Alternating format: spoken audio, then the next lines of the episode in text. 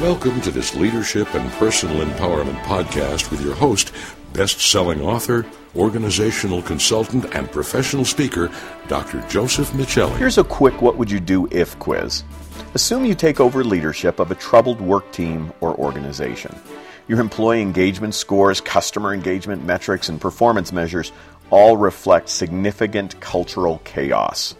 Which of the following measures is most likely to achieve an effective cultural revolution? A. Since crisis requires a direct approach, immediately impose your authority and control. B. Since buy in is essential to change, immediately seek input from employees and increase employee empowerment. C. Since such a dysfunctional culture seldom changes, get your resume prepared so you can find an alternative employment.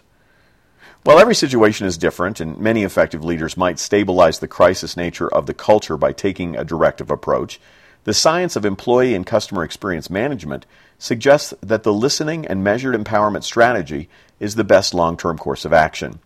Take, for example, a study published in the Journal of Leadership and Organization Development that tested a conceptual model involving what is often referred to as transformational leadership.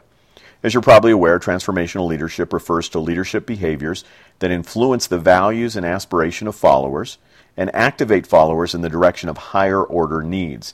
In essence, motivating the follower to go beyond their own self interest for the sake of the organization.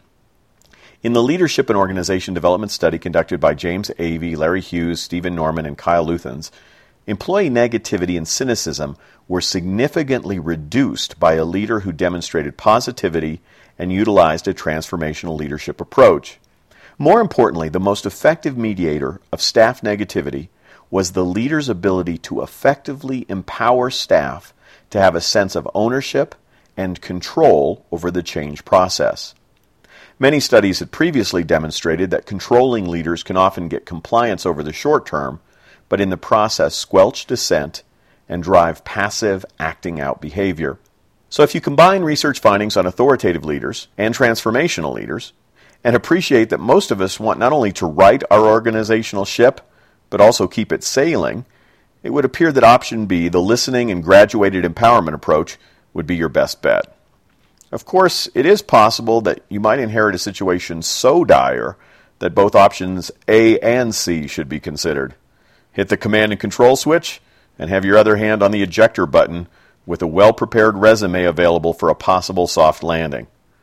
Even in that scenario, the positive approach might still come in handy. For more resources and information about creating customer experiences, igniting staff empowerment, developing key leadership and communication skills, leveraging change, and mastering humor skills, please visit josephmichelli.com. That's J O S E P H M I C H E L L I dot com. Until next time, may your life be filled with abundant laughter and success.